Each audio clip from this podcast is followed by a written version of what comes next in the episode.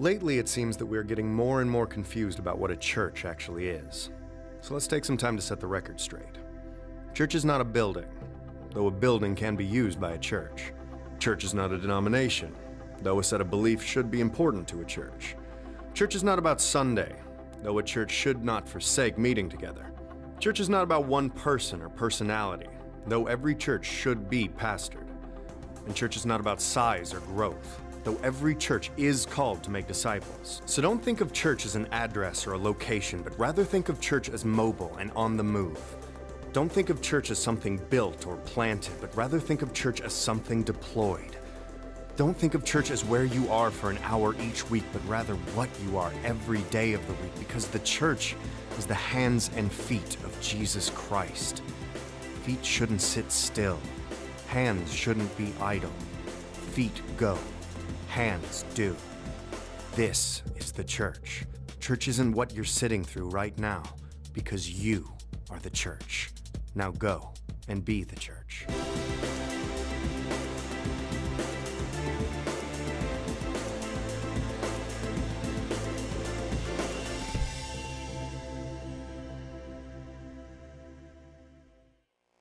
Right, welcome everybody to the fourth week here in the Build Your Kingdom campaign. And I hope everyone, are you guys pumped up this week? Oh, that doesn't sound like pumped up. That sounds like you're ready to go to sleep here today. I said, are y'all pumped up this week? Yes. All right, we had a pumped up, motivated, high energy fire week last week, and nobody left here last week discouraged. Am I right? Nobody left here discouraged last week, and we're continue that same high energy, pumped up, because what we're talking about here is the most important thing in the whole wide world. If you're not pumped up about building God's kingdom, then what are you pumped up about? We know in this town, especially recently, it's hard to get excited about sports in this town recently. Right? We wish we could, but unfortunately we can't for many reasons. And then we know that what's going on down there a few blocks away in, in downtown is just people arguing back and forth. Then that stuff doesn't get us excited. You look across the world and stuff there doesn't get you excited.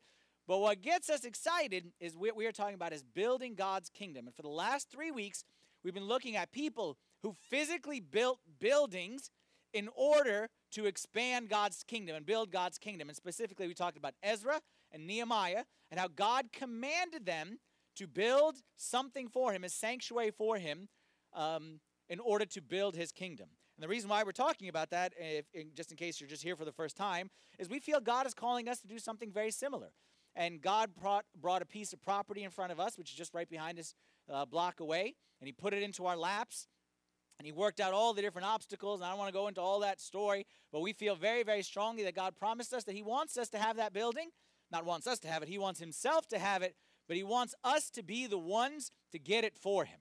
And just like he called uh, Ezra to go and build him a sanctuary, and just like he called Nehemiah to go and build his walls, we feel very strongly God is calling us to build him a sanctuary here in Arlington, Virginia, a permanent place where he may dwell. And that's why we're talking about this right now uh, during this series. And in order to get there, we just have this small obstacle standing in our way. It's really nothing, just, you know, $2 million, okay, is our hope to collect. But don't worry, we have um, six, seven days to collect it. So don't worry, we're, we're right where we want to be, right? We've got them right where we want to be because our hope is to be able to collect enough money where we don't have to put the church into debt significantly in order to be able to make the purchase. So we are on a campaign to raise $2 million. Don't worry, I'm not asking you for money, okay? But what, what I'm asking every single person here to do is to take their piece in building God's kingdom. And what we're going to talk about today is we're actually not going to talk about buildings today. But as you see up there, we're going to talk about bricks. Before I get into that, some people, you know, asking where are we in the process and how much we've raised and how close are we. And I'll be honest, like we've like God has really been working okay? And, and people have been so generous, and I cannot say anything negative about the people in this church. Most generous people, people all over, people watching us on this video right now, very, very, very generous. But with that said, we're still quite a distance from our goal. And like we talked about last week, sometimes you look at it and you say, we're not going to get there and discouraged. This week, this psalm came to me in one of my times in prayer, and it just hit me so hard and so beautiful. I want to share it with all of you guys because I believe this was God speaking to me to share with all of us here today that I remain confident of this. Psalm 27, verse 13. I remain confident of this. I will see the goodness of the Lord in the land of the living. Wait for the Lord. Be strong and take heart and wait for the Lord. And that's what we're doing here in this campaign. We're waiting for the Lord. We're going to do our part, all right, and we're going to work and we're going to be strong and we're going to wait for God to do what he what he does. And in the end of this whole thing, like I said a thousand times, if we don't end up collecting the money and if we don't end up with the building, it will not be because we didn't try our hardest and we didn't pray our hardest. It won't be because of that. Like if God changes the plan, no one has a problem with God changing the plan, but it won't be us changing the plan. It won't be us not doing our part to build God's kingdom here in Arlington. And that gets us to our top our topic for today. So far, if you've been following this series, we saw how a kingdom builder kind of went through the stages of someone who builds God's kingdom. And we saw how first it begins with a call. And we saw how God spoke through Cyrus to Zerubbabel, the, contemp- the one who predated uh, Ezra. And he spoke to him and said, he spoke to Cyrus, and he's told him, I want you to send a group of people back there to rebuild my house. The, the, the temple had been destroyed, and there was no reason for Cyrus to care about this temple in a foreign land, but God came out of nowhere and moved in Cyrus's heart and said, Go rebuild that temple. So Cyrus said, Oh, you Israelites who are here in captivity, who wants to go rebuild the temple? Always starts with a call. This is not a story of us saying, God, we want a building. In fact, it's us saying, God, we don't want a building. We don't want, we're very happy right here, but it's God saying, I want a building. Who's going to go build? And that first week we said, Lord, we're going to build, whatever it takes. We don't know how to build, we don't know how to fight, but we're going to do whatever it takes. Second week, we looked at our number one weapon in the building process. Like if we're a builder and we're Tim the Tool Man Taylor and we need to go with our suitcase of tools, our number one tool, our handy dandy, trusty tool is prayer. That's our number one weapon. And we said, unless the Lord builds the house, unless the Lord builds the house, it's builders labor in vain. And we said the number one tool is we're going to take prayer. And we talked about how Ezra did that, Nehemiah did that. And then last week we saw that when we are praying and we're building, we're doing all that stuff, we have to expect opposition. We have to expect the enemy to try to trip us, and we have to expect discouragement to set in. And when discouragement comes, we will not quit. We will not quit. We will turn to prayer. We will revise the plan. And then what we will do is remind ourselves of God's promise, and then we will refuse to quit. And we saw that last week. But now, the next and the final step in the process, which I think is actually the hardest of them. Because everything we've been talking about so far has been short term, kind of project based. But now I want to talk about a mindset that exists beyond this project. And the reason why I'm saying that is because right now we're talking a lot about this building. And it is very important that God wants us to have this building and we want to build the building and expand the kingdom through the building. Absolutely. But the building is going to come. I believe it will come. Okay? The building is going to come, and then the building is going to be done and then the series is done and we don't care about the kingdom anymore? What we want to see today is how this building is a very important piece of God's kingdom, but it's just that a piece. And what we need is a greater vision to be kingdom builders before this building, during this building, after this building. It's not focused on a building, it's focused on a kingdom. What we're going to see today is one person, one individual who built many, many buildings, hundreds of buildings, thousands of buildings for God without ever lifting one finger to do any of it. Today we're going to talk about St. Mark, the evangelist, the apostle, the martyr, the one who is the founder, okay, of the Coptic Orthodox Church, from where we divide, where our roots are here. St. Mark, you may have read some of his work, okay, the Gospel of St. Mark. You may have heard a thing here, two, uh, a thing or two about him here and there. What do we know about St. Mark's, and why am I saying that he built hundreds of churches without even building, without lifting a finger? St. Mark's got a pretty impressive resume. Okay, if you kind of look at, at at who he was. Guy was born in North Africa in modern day Libya to Jewish parents. That's where he was born. But he quickly moved over to Israel, and he lived as a contemporary of our Lord Jesus Christ. He was very close with the Lord. And it didn't take him very long to become in the inner circle, so to speak, of the Lord Jesus Christ. He was one of the 70 apostles that was chosen, okay, to be um, with the Lord Jesus Christ and sent out. But he had a very, very special rank, even amongst those 70, even amongst the 12, he had a special place. Because Jesus used to visit his home quite frequently. And it is commonly accepted amongst Christians today that his house, the house of St. Mark, was the very first Christian church in the world because that was where the Lord celebrated the Last Supper, okay, before he, uh, before he died. That was also what where he, many times the disciples would meet together. For example, after the resurrection, it says that they met together and the Lord appeared. That was in the house of St. Mark. On the day of Pentecost, when they were huddled together praying and the Spirit shook, that again was in the home of St. Mark. So he had a close relationship with our Lord Jesus Christ. After the death and resurrection of our Lord Jesus Christ, when, when Jesus commissioned his apostles to go to all the ends of the earth, and he said, All authority has been given to me. I give you all the authority. Now you go to the ends of the earth. And you, Thomas, you go uh, India. And you, uh, Paul, uh, Peter, you're going to go up north to Europe. St. Mark was sent to Alexandria, Egypt. Okay, eventually he found his way over there to Alexandria in the year 61 AD. What did he find when he got to Alexandria, Egypt? He didn't have any friends there. He didn't have any relatives there. He didn't have any leads on people who were interested in becoming Christians. He found an entirely pagan society that was not only pagan and didn't believe in Christianity, they looked down upon Jews. Okay, Egypt and, and, and Jews never got along. So they looked down upon them. And then the idea of there's a sect of the Jews that became believers in this person who died and rose. So like they didn't like the Jews. They like the people who came from the Jews was like, what are you guys? You know what I mean? Like this guy and then that guy. And that's the environment that St. Mark came into. Well, what does a kingdom builder do when he shows up into a country with a huge mission, a huge building to build, so to speak, to start Christianity in this place that isn't even a fan of the predecessor of Christianity? What does a kingdom builder do? You know what a kingdom builder does? He lays a brick. He puts down one brick. Story goes, y'all maybe heard it before. St. Mark walking down the street, he's got his new sandals on, and while he's walking down the street, he busts his sandal. And y'all, ladies especially, you know, worst thing is when you break the strap on the sandal. Like it just ruins your whole day, right? Right. So he broke it. So he found a cobbler, a shoemaker, fixer guy, and the guy's name was Annianus. Say after me, Annianus. Annianus was a shoe fixer guy. And he goes, St. Mark goes to him. He doesn't know who he is. He doesn't he shows up in his little shoemaking business place okay? And he says, Fix my shoe.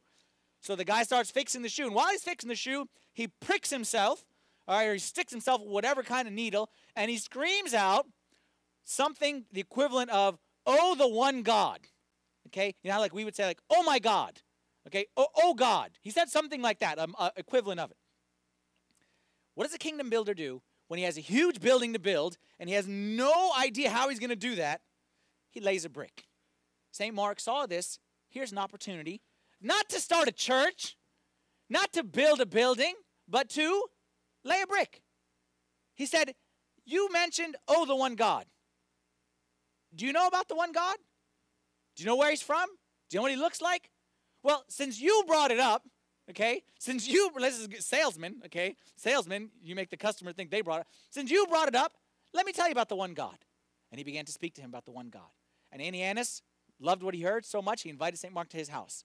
Fast forward the story St. Mark goes to his house, baptizes Annianus, his whole family, and he starts teaching him the faith and teaching him the faith. Other people start to get interested in this. St. Mark leaves.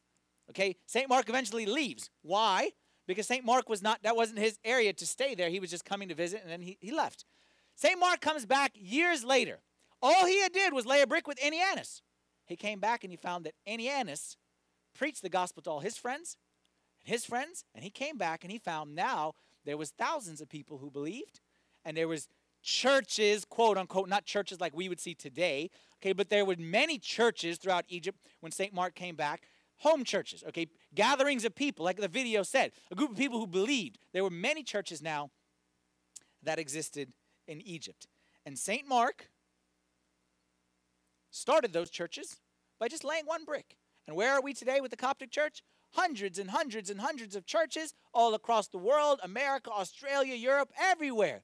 And all of those have their root in one man laying one brick. Here's our lesson for today the, mindset that we want to have. Our lesson that we're going to learn from St. Mark, especially with the story of Annianus, is we focus on bricks, not on buildings. Yes, we are talking about a building and we're talking about this campaign. Yes, we are talking about a physical building, but the kingdom is more than a building. The building is actually a brick to a greater building, if that makes sense. The building is a brick to a much greater building. And each one of us, I'm not telling you today to bring down your $2 million check and come to church. Again, no one would object if you did that, okay? But that's not what this is about. This is about each person, a kingdom builder mindset. As I, everywhere I go, I'm looking opportunities to lay a brick. And, and this said, um, this needs money to build a church here. Well, I don't got money. But you know what? I got uh, I can uh, make coffee in the back before church starts in the morning. That could be my brick. Or maybe what I can do is I can come and I can sit next to somebody and I can shake that person's hand because maybe that person came in today having a lot of doubt in the authenticity of the kingdom and the love in that kingdom. And I can shake that person's hand and that's my brick that I lay down today. See what I'm saying? We need a king. If you look at St. Mark, when St. Mark came to Ananias, what do you think was on his mind? What would have been on our minds in that situation? Here I am, I'm coming to Egypt. I don't know anybody. I don't know anything about anything. I don't speak the language. I don't know the culture. I don't have any friends. And my shoe is broke. Like, that's a bad day. And on top of all that, I'm supposed to, like all the other apostles are going and building churches in Rome and India and all this stuff, and I'm here, all these people, and I don't know what was going on, and I can't understand the culture, and, and people, it's, it's a different place. If I'm in St. Mark's mind, if, if I have the mindset of St. If St. Mark had our mindset, he'd be thinking to himself, and there is no way the church is going to work in this place. This is, this is mission impossible. This place, I'm going to go back and write a report saying I tried and didn't work. But that's not a kingdom builder. That's not a kingdom builder. He's thinking buildings, he's thinking bricks. And he's saying, I can't build a building. But you know what? This guy said, Oh, the one true God, or Oh, the one God. Well, let me talk to him about that. And I know what's going to happen. He may spit in my face, but you know what? I laid a brick. And then I'm going to go outside in the street, and someone else may say something. I'm a, a, a kingdom builder's mentality is everywhere I go, I'm trying to lay down bricks.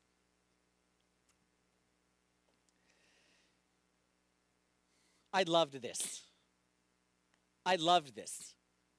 This was not my idea, but I would love to take credit for this because this, I love this. And I'm going to take credit for being the inspiration for this idea because I take credit for most ideas that way. I loved this. For those of you who don't know what this is, what we've been talking about the past few weeks, it's exactly this concept that everyone has a brick. All right? And we encourage people to go to the back and get that little sign that says, My brick is, my one brick is. And then to take a picture and then tweet it with the hashtag, hashtag one brick, okay? Or to put on Facebook or whatever it may be. And here you just have a couple examples of people saying, My brick is to serve. My brick is to inspire others. My brick is to lift people up. Something, okay? Is the last one is, is Spreading laughter. Okay, thank you. Spreading laughter. Okay, that's my one brick. I don't know what your brick may be, but the whole point is the concept in our minds is that everywhere we go, we are building the kingdom. Yes, right now we're specifically talking about this building, and that's part of it. And all of us, all hands on deck. But this building is going to come and go. This building is going to, this, this project is going to come and go. If all of our thinking of the kingdom is this building, this building, this building, this building, what's going to happen? Like we've been in existence for two and a half years, right? And hopefully God willing, we get this building. I don't expect that another two I don't expect us to talk about another building for another two and a half decades. Okay, I don't expect that this is a constant thing. We're talking about buildings. We're talking about it right now because it's God's project for right now. But I'm saying there's going to be another project after that. There's to be another project after that. Another one after that. And forget about church projects. You're going to pick up. You're going to move to to, to uh, Alaska or Oklahoma or wherever you're going to move to, and you're going to build God's kingdom there with it without a building. Kingdom builders always dropping bricks. This verse from 1 Corinthians chapter 3, verse 10 through 14. Look what it says. It says, According to the grace of God which was given to me, as a wise master builder, I have laid the foundation. This is St. Paul saying that as I'm, I'm a builder, okay, St. Paul, just so you know, never built a church building, but he knew he was building a kingdom. As a wise master builder, I have laid the foundation, and another builds on it. I put a brick, I went away, someone else put another brick. And then he went away, and someone else put another brick. This is the mentality but let each one take heed how he builds on it. For no other foundation can anyone lay than that which is laid, which is Jesus Christ. Now, if anyone builds on this foundation with gold, silver, precious stones, wood, hay, straw, each one's work will become clear, for the day will declare it, because it will be revealed by fire, and the fire will test each one's work of what sort it is. If anyone's work which he has built on endures, he will receive a reward. Well, that verse is saying is very simple. We have a chief cornerstone who is our Lord Jesus Christ. He is the God incarnate, and He is the cornerstone of the church of the kingdom of God. And anyone who puts a brick on top of that one will receive a reward, even if it's a brick of gold, silver, wood, hay, whatever it may be. That that day will determine each one's work. And each one of us, that's our job, is whatever brick we may have. If we got gold, we put down gold. If we got silver, we put silver. If we got wood, we put wood. If we got smile, laughter, we put smile, laughter. If we can serve, we can serve. If we can set up chairs, we can set up chairs. If we can take down chairs. If we can write a check for $2 million. If we can go talk to somebody who can write a check for $2 million. If we can go talk to somebody who could email somebody who talks somebody about a check for $2 million.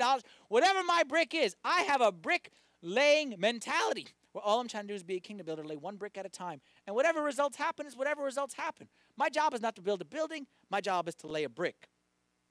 And that's the mentality that we need to have. That's the inspirational part. Let me tell you the real part. That's hard. What I just said, is that easy or is that hard? That's hard. I'm sitting up here and I'm preaching to you, but I'm telling you, that's hard. It's hard to just say, I'm going to just do my part and I'm going to work and I'm going to work and I'm going to work, and I'm not looking at the results. Because each one of us, we want to see the results. I told you we're trying to raise $2 million. And we are working, and we are contacting people, we're sending emails, we're recording videos, we're doing stuff, and I know people are doing stuff. And then you want to look at that bottom line. And then you see, and again, like I said, I'm not complaining. I'm more thankful than anybody else. What we've done in the past two or three weeks in terms of fundraising here, beyond belief. Okay, who else raises? I told you last week we are about uh, about hundred thousand dollars. We're actually a little bit less than hundred thousand dollars. You know how much we collected in the past seven days? Another hundred thousand dollars. Nobody collects hundred thousand dollars in seven days. Nobody does that. No one is more thankful than me and all of us here as a church. We are the most thankful, most appreciative. Like we got the best people in the whole wide world. We got the best. Like that's the best. But that's still not even ten percent of our goal. You know what I'm saying? Like that's great, but don't look at the end result. Just lay a brick. But it's hard. It's hard. It's hard not to look at the end result. It's hard not to. It's not easy to do, and all of us. We want to see fruits. We want to see results. So what happens when I'm laying a brick and I'm not seeing results? How do we usually think? What do I need to do? I'm trying to build this building and I'm not seeing it. So what I think I do? More bricks. More bricks. More bricks. Bigger bricks, stronger bricks, more bricks. And I made this many phone calls, this many emails, this many things on Facebook, this many things. We only got this. We need to do triple that, quadruple that, five times that, six times that. We need to work more. We need to work more. Anytime you start to focus on the result, you start to run yourself ragged. I'm going to give you a story in the Bible that, that really spoke to me. Okay? Actually two stories in the Bible that really spoke to me this past week one of them in a very strong way. We have the two stories that you see up there on the screen. First one is from John chapter 2 when our Lord Jesus Christ was at the wedding of Cana of Galilee and he turned the water into wine. All right, and the second one is when Jesus took the five loaves and two fish and fed the 5,000. These two stories are the epitome to me of just focusing on bricks, not focusing on buildings. We have this picture, okay, this, this icon of the wedding of Cana of Galilee in my house. And one of these times, like I said, I'm, I'm a human being and I'm frustrated, I'm discouraged, and I'm looking at that, and we need to do more, need to do more, need to do more. I walked right by this picture, and I saw it, and God told me something very clear. You know, in that story of the wedding of Cana of Galilee, Jesus goes to a wedding, they run out of wine. So Jesus says to them, You want wine? Bring me six pots of water. Okay, these big, heavy pots. Bring me six pots of water. And they bring in the six pots of water, and then he says to go serve it, and when it comes out, it's wine. So Jesus turned the water into wine. Where did this miracle come from? Did the miracle come from the water or no? Did the miracle come from the water? Who says yes? The miracle came from the water. Who says no? The miracle didn't come from the water. So the miracle did not come from the water. So therefore, if there's no water, there'd still be a miracle. Uh, ah, I got you. So if there's no water, so Jesus says, "Bring me six pots of water," and they say, "You don't need water to make a miracle. No water. Would there be a miracle?" Five loaves and two fish. Same concept. Jesus took a little boy, said, "Here's five pieces of bread, two pieces of fish." Jesus took it and fed 5,000. Where did the miracle come from? Did it come from the bread and the fish? Didn't come from the bread and the fish, right? So therefore, if the boy didn't offer the bread and the fish, Jesus would have done the miracle. So then it needed the water. So the miracle came from the water? You see where I'm going with this thing? There's a big fancy schmancy word, which doesn't really mean much. It's a word called synergy. All right? Which businesses and all these people use it as if it's a fancy schmancy word. Synergy is something that from the earliest days of Christianity, the church understood this and the church taught it. Synergy means that anything that happens in this world that's miraculous anything, actually anything that happens, because all of life is miraculous, is a cooperation of divine grace plus human freedom. Divine grace plus human freedom. Our salvation is a synergy of the act of God, the grace of God, but it requires man to take a step. It requires man to accept the salvation. So you can't say, well, salvation is just from God and has nothing to do with man. But you can't say salvation is man, not God. Do you understand what I'm saying? Like if God does what God did, but man doesn't do anything, man won't find salvation. But if man does everything and God does nothing, man won't find salvation. The only way it works is synergy. Same thing with the wedding of Cana of Galilee. Did we need the water? Yes and no. Obviously, Jesus doesn't need the water to make it into wine. He can make wine from heaven. But when there's no wine, there's no miracle. Five loaves and two fish. Did Jesus need the five loaves and two fish? Yes and no. No, but yes. When we think in terms of our goal, I'm gonna give you an example because I see some some some faces out there still. Let's say I go to my child and I, and I say something crazy to my child. Let's say I'm a, I'm a very rich person. And I say, you know what, this week, boy, allowance is $10,000. This week, I'm going to give you $10,000 if you get your chores done. And of course, my boy, if he knows there's $10,000, he can do all his chores. Make his bed, brush his teeth, you know, take out the trash, and then he comes and say, "Give me my ten thousand dollars." I would give it to him. Can we say that he earned the ten thousand dollars? Took out the stupid trash and and and, and, and, earned ten thousand dollars? Can we say he earned it? No, but if he didn't do it, would he get it? That's synergy. See how that works? I say I give you this if you do this. This isn't earning this, but without this, you will never have this. Water into wine. Give me the water. If you don't give me the water, there's no miracle. But don't think that the miracle came from the water. Why that's important for us. nice verse here. Proverbs 21 31, another verse that came to me this past week in my daily reading. It said, The horse is prepared for the battle, but the deliverance is of the Lord. See that works? The horse is prepared for the battle or for the day of battle, but the deliverance is from the Lord. Meaning, we, and if you look in the old, if you look throughout the Bible, every miracle is exactly this: is the people do their part, prepare the horses, but don't think your horses got you the victory. But if you didn't prepare your horses and you're lazy and you're just waiting for God to give you victory, you're not going to find victory. Has to be a synergy of the two working together. When it comes to this campaign, we're going to be like St. Mark. We're going to be like St. Mark. And we're going to do our part. And we're going to lay bricks. But we are never going to be foolish enough to think that our bricks are going to build a building. We have a huge goal in front of us. We're trying to collect $2 million in a week, in essence. I don't know how it's going to work. But you know what we're going to do? We're going to lay as many bricks as we can. And in the end, in the end, God is going to do what God does. We don't know. That's not our part. We're going to focus on doing what we have been asked to do, what put in front of us. If we can do anything to contribute, to lay down a brick, and like I said, whatever that may be, for this building campaign, it may be something. After the building, it's something. Whatever it may be, we're going to lay down our brick, and we're going to do our part five loaves, two fish, six pots of water, and whatever the results are, we're going to be fine with it because whatever God did. See what I'm saying? We're going to sleep easy at night knowing that we offered the five loaves and the two fish. And in the end, whatever it is that God wants, He'll make it happen. But I believe that God will honor our brick laying and He will build a kingdom. Just like He honored St. Mark. St. Mark offered the brick, and now today we have a huge kingdom. The five loaves and two fish offered, now we have lots of food. The wine, the water, now we have lots of wine. And I believe God will honor us in the same way. When we do our part, He will do His part. Because it's His promise, it's not ours. Second Corinthians chapter 9 says it this way, starting in verse 6. It says, He who sows sparingly will also reap sparingly. He who sows bountifully will reap bountifully. So let each one give as he proposes in his heart, not grudgingly or of necessity, for God loves a cheerful giver. Specifically, this is talking about like money, but we again, we are talking about much more than money. So don't limit this just to money, all right? Because you may be giving financially, but we're much more, kingdom is much more than that. And God is able. See, the first part was the us part, the us giving cheerfully. Now the God part.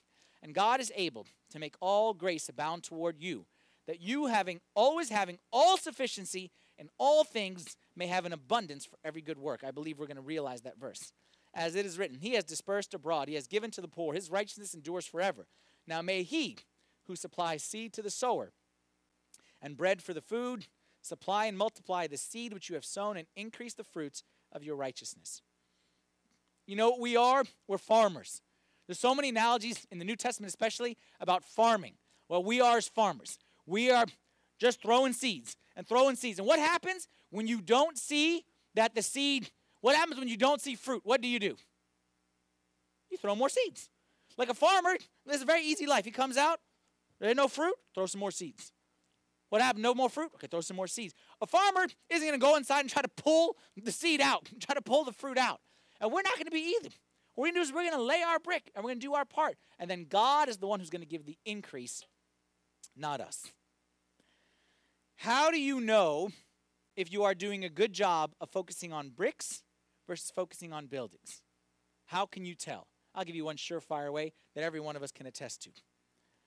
The sign of having the wrong focus, and I'm guilty of it, everyone is guilty, is when there's stress and worry and anxiety. Any aspect of life, your marriage, your own personal finances, your career, like whatever aspect of life, all we can do is lay bricks. All we can do is lay bricks. God gives buildings. How can you tell when your focus is on move from the brick to the building? Is when you start to get stressed and anxious about the results. Stress comes from focusing on things that are outside of my control. That's why I get stressed in life. I get stressed when I focus on he needs to do that. If he doesn't do that, I'm in trouble. And that's out of my control. So anytime I'm focused on what I can't do, I will be anxious and stressed. When I focus on what I can do, I will have peace and I will increase in my faith and in my trust in God. A few verses right here, all right? Now I'm just going to go through them quickly, but these are, let, let it speak to you as it will. Each one of these verses has a special place in my heart for different reason. Psalm 4 5. Okay, it says, Offer right sacrifices and trust in the Lord. I've spoken about this verse before. Those who know me know this is one of my favorite verses, so much so one time I told this guy this verse so many times he came to me. He got me a little money clip because I don't like to carry a wallet. Okay. That way I can always have an excuse to not pay. Okay. Because I never have any cash. So when the Girl Scouts come and buy this, I never have any cash with me. I carry a money clip with just $1 inside of it. And the $1 is just for vending purposes. Okay. Vending machine purposes in case you ever get stuck. And he got me this money clip and it says Psalm 4 or 5. So I keep it right there next to my heart. Okay. Offer right sacrifice and trust in the Lord. I'm laying bricks. I'm not worrying about buildings, God. I'm going to do my part. I'm scattering seeds. God, you give the increase. This is how we as kingdom builders need to have this mentality. Galatians 6 9. Let us not grow weary while doing good, for in due season we shall reap if we do not lose heart. Let us not grow weary while planting seeds. Let us not grow weary while laying bricks. We may not see big buildings come, but I got news to you. All that St. Mark built and established, he didn't see any of that stuff rise up. Now, today, we see the fruit of it, but he didn't see any of that fruit. So we're not going to get weary while doing good. And Matthew 6 34 it gives you the contrast of the today versus the tomorrow. It says, Do not worry about tomorrow. Tomorrow will worry about its own things. Sufficient for the day is its own trouble. We need this kind of mentality. What is on my plate for today? What is God asking me to do today? What brick is God calling me to lay today? What seed is God asking me to plant today? And tomorrow, worry about let, let somebody else worry about tomorrow. Worry about tomorrow then. Said another way, I give you a math equation for it. So I like math equations. Small bricks plus big God equals kingdom sized results. If either of these two parts of the equation are not there, there is no kingdom sized results. Small bricks, big God, kingdom results. I told y'all before that, like the story of the five loaves and the two fish, there's some people who think a one plus one mentality. that small brick plus small brick plus small, small, small, small, small, plus, plus, plus, plus, plus, and they remove the God aspect from it. And one plus one equals two, and two plus one equals three. And they go very linearly, okay? And that's how I tend to be on that way of like, okay, we need more money, so we need more calls. We need more emails. We need more videos. Even spiritually, I need to pray more hours, and I need to, to fast more longer, okay? In a, in a, I'm good to pray more and good to fast more. I'm not saying no, but you can do it in the wrong way. It's exactly like, like the, the, the wine people, the water wine, saying, okay, we need a lot of wine, so uh, bring Jesus more water. Bring him more water, as if if he had more water, it'd be easier to make it into wine. Like if he had this much water, he couldn't make it wine, but if he had this much, he could make it into wine. So we are on the small brick side. Other people are the opposite. They say, you know what? What's the benefit of this one small brick? Is it going to change all of this? And those people, big God, just do what you got to do, God. A kingdom builder knows that you need both aspects working together. You need small bricks plus big God, and you get kingdom sized results. Go find me any story in the Bible, and it's this principle. Go look at Moses when he crossed the Red Sea.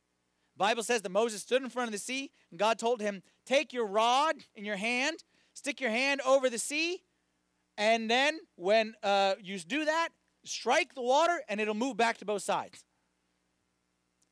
Did the rod split the sea? We can't say that the rod split the sea. But if Moses didn't take the rod, and he said, Okay, God, what's the benefit of taking the rod? Is the rod going to split the sea? And Moses didn't take the rod to the sea. Would the split, sea have split? See how this works? The rod didn't split the sea, but without the rod, the sea wouldn't have split. See how this works? Every, every aspect and every, every story in the Bible is like that. We know what God promised us here. All right, and if you're just kind of joining us here for the first time, I'll remind you of the verse that God gave to us very specifically about this building. We know what God promised us, what God wants to do. All right? And that is this Second Chronicles chapter 7, starting verse 12. It says, I have heard your prayer, and I have chosen this place. For those of you who don't know this story, by the way, I'm not going to, on the, on the website, okay, if you go to stsachurch.org slash BYK, all right, stsachurch.org slash BYK, you go to that website, I recorded a seven minute video telling the entire story where this verse came from. All right, and I encourage you to go watch it, but just just know that God gave us this verse specifically here. I have heard your prayer and have chosen this place for myself as a house of sacrifice.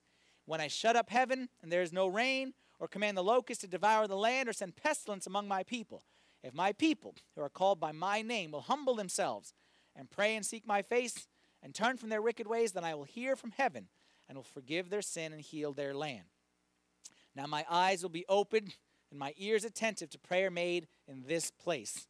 For now I have chosen and sanctified this house, that my name may be there forever, and my eyes and my heart will be there perpetually. We know that God gave us that promise. And I told y'all after this that I don't have any idea how or when. I don't have any idea about anything. All I know is God gave us this promise about this building right here. So we, his servants, we will do our part. We will lay as many bricks as we can. We'll do whatever it is that we can to make God's promise come true. And if in the end it doesn't, which we think it will, but if it doesn't, we won't be disappointed because we will know that it was came from God, not came from us. All right. And if it does come, we'll also know it came from God, not from us. Like regardless of the results, that's the beauty of having this kingdom builder mentality. Is if it succeeds or if it fails, it's not on us. We'll do our part and we will sleep easy and we'll trust God to do his part. Last thing I want to say. When St. Mark came to Egypt, he didn't know how he was going to build a church. He didn't know how the kingdom was going to expand there. But he did know, like I want to say two facts that he knew that I hope each one of you knows as well. And he was so solid on these two facts, so solid on these two facts, that it made being a kingdom builder and laying bricks a lot easier. He knew what he had, and he knew what the people needed. He knew that the church that he had he knew what he had, and he knew the beauty of what he had in his hand, and he knew that it was exactly what the people needed. I summarize it in this verse. I love this verse from Ephesians 2 19, 20. This is what St. Mark knew that he had in his hand when he came to Egypt. He didn't have culture, he didn't have language, he didn't have money, he didn't have friends, but he had this. He knew that now, in the church, in the body of Christ, therefore you are no longer strangers and foreigners, but you are fellow citizens with the saints and the members of the household of God having been built on the foundation of the apostles and prophets, Jesus Christ himself being the chief cornerstone. St. Mark didn't come to Egypt as a salesman trying to sell you knives that he know are going to break as soon as he walks away. He didn't come trying to sell you insurance or trying to sell you a gimmicky thing. He knew that what I have in my hand, I'm not being pushy. I know what I have in my hand is exactly what the people need. And he knew that the church, the body of Christ, the kingdom of God, which he was bringing, was exactly what the people needed. I always say that what the, the message that we have in the church, we have that same message. Our message, our kingdom that we are trying to build is not, some people say, life changing. We have a life changing message. I disagree with that statement. I don't believe it's life changing, I believe it is life saving. A new iPhone changes your life. Okay? iPhone 6 comes out, that's life changing. Allows you to do stuff, that's life changing. Though what we have, the church, is not life changing, it is life saving. What we have in the church is a life jacket, or better, a boat when you are drowning in the middle of the ocean. That doesn't change your life, that saves your life. And specifically, when I look here at STSA, this is our logo right here. I don't know if y'all can see it very clearly up there. The three things that we talked about from the very first time that we opened the doors of the church. We want to be a church where people always remember these three things extreme love, ancient faith, real community. Y'all remember those three? Say it with me. Extreme love, ancient faith, real community. I didn't hear everybody. Say it again. Extreme love, we what we have here, the kingdom we are trying to expand, we're not trying to sell people on something gimmicky. What we are offering, and why are we trying to expand the kingdom, is because what we have here in the body of Christ is number one, we have extreme love. Not extreme love for one another, extreme love of God to us. That we, like this, that once you are part of the body of Christ, you are no longer a stranger or a foreigner. You are no longer an outsider. You are part of God's family. And I always think of that picture of the story of the prodigal son where the boy went away and then he came home and the father ran to meet him with open arms once you once you join the body of christ you are a member of the kingdom of god then every day you wake up and you have a father in heaven who runs to you with open arms every day. And there's not a person in this world who doesn't need to be inside those arms. So we're not trying to sell something here to people. We're not trying to build a building. We're trying to get more people inside those open arms that extreme love of god. Secondly ancient faith is that once you experience the, the extreme love of God, you need a way in order to respond back to that. And you need a proven, listen to me carefully, a proven way to relate to God. And that's what we have when it says right here, having been built, you are members of the household of God, built on the foundation of the apostles and prophets, Jesus Christ himself being the chief cornerstone. We're not talking about an idea that I came up with last week or something that a group of us came up with. We're talking about things inside the church, we're talking about a church that is built on the foundation of not just the apostles. Sometimes we mistakenly say based on the apostles, based on the apostles and the prophets. The same God who started with Moses, who started with Abraham, who started with with with with with, uh, Noah and and Adam back then. Like that's the foundation. Not just started on the apostles. That's the same foundation of the prophets and the apostles. Jesus Christ Himself, the chief cornerstone. That's what, we're, that's what we have right here. And that's what every person in this world needs today more than ever. You know why today more than ever? Because today, there's a lot of this that you hear out there. And there's a lot of ideas. And anyone who's got uh, access to the internet can come up with a great idea and start telling everyone how his idea is the greatest idea. Look, if I'm buying an iPhone, I'll take anyone's opinion on that. If I'm talking about my eternal salvation, I need something a little more proven than someone who's just been there around for 15 minutes. And we're talking about what we have here in the church. We're talking about have proven, okay, over years and generations and centuries of how God wants us to respond and live out our faith. And then third and lastly, real community because the context in which God created man was not in isolation but in community. And one of the things that we believe in very strongly is that's why it says you are not just a citizen, but you are fellow citizens. You are not just an individual citizen, but that we are called to live out this faith and this love in the context of community. And there is not a person in this world today that doesn't desire to be part of a body, something greater than himself. Believe me, people may not say it, people may not show it, but everyone has a desire, a deep desire to be part of something bigger than themselves. And that's what we offer here inside the church.